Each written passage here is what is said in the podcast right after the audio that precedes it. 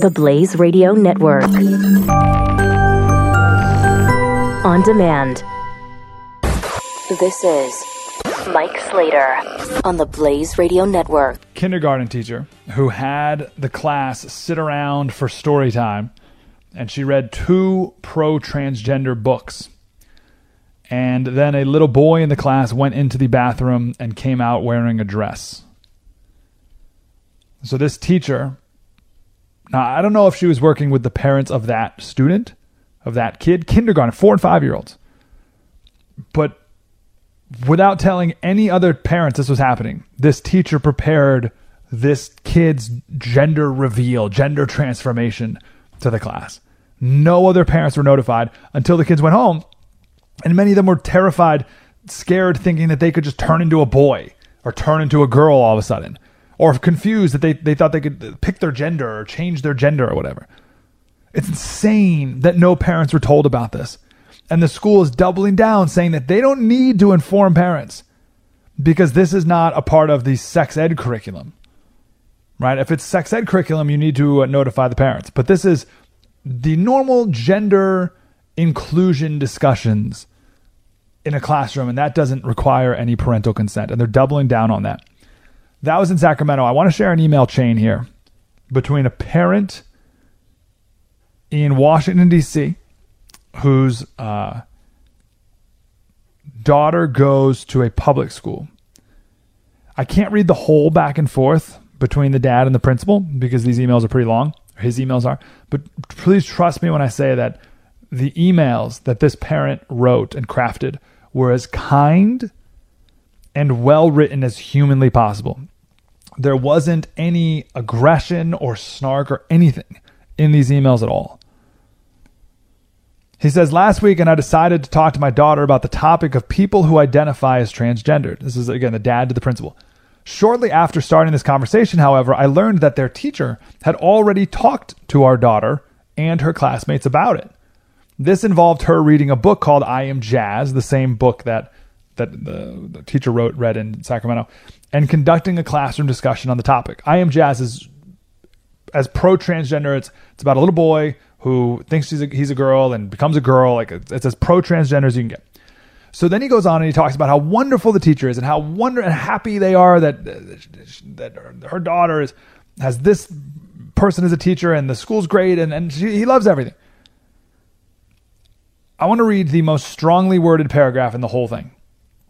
He says, The sad thing is that I wouldn't have ever known that it happened if I had not decided to have this conversation that, that quite frankly, I thought might be a little too mature for my daughter's age. But we can't unspill the milk, so I'm asking you to do the following to make things right. One, notify all parents about what happened so that they can have a chance to discuss this with their children. Two, apologize to us all for exploring this topic with our kids without seeking our permission. Three, inform all parents of any other instances in which such a discussion happened or any comments were made regarding gender identity, marital norms, and sexuality. And four, let us know what remedial measures the school will take to ensure that this will not happen again.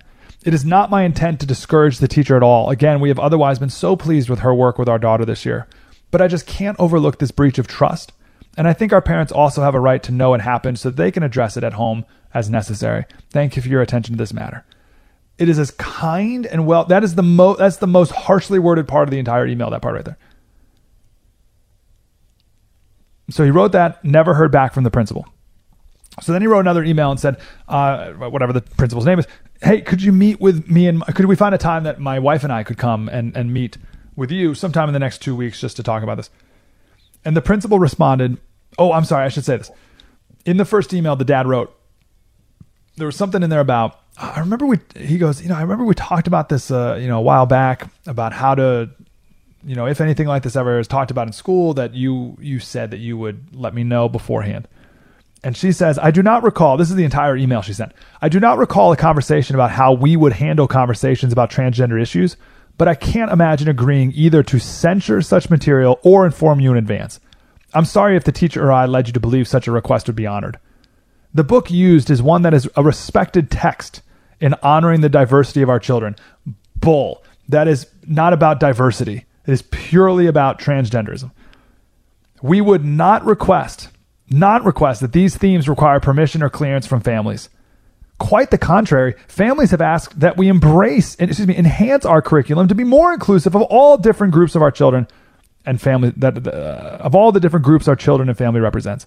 And we feel that this book achieves this purpose. I stand by the teacher's use of the book in, in the class, her decision to share the text, and the importance of these texts in the elementary classroom. These are kindergartners. So the dad writes back and asks again if he and his wife can meet in person.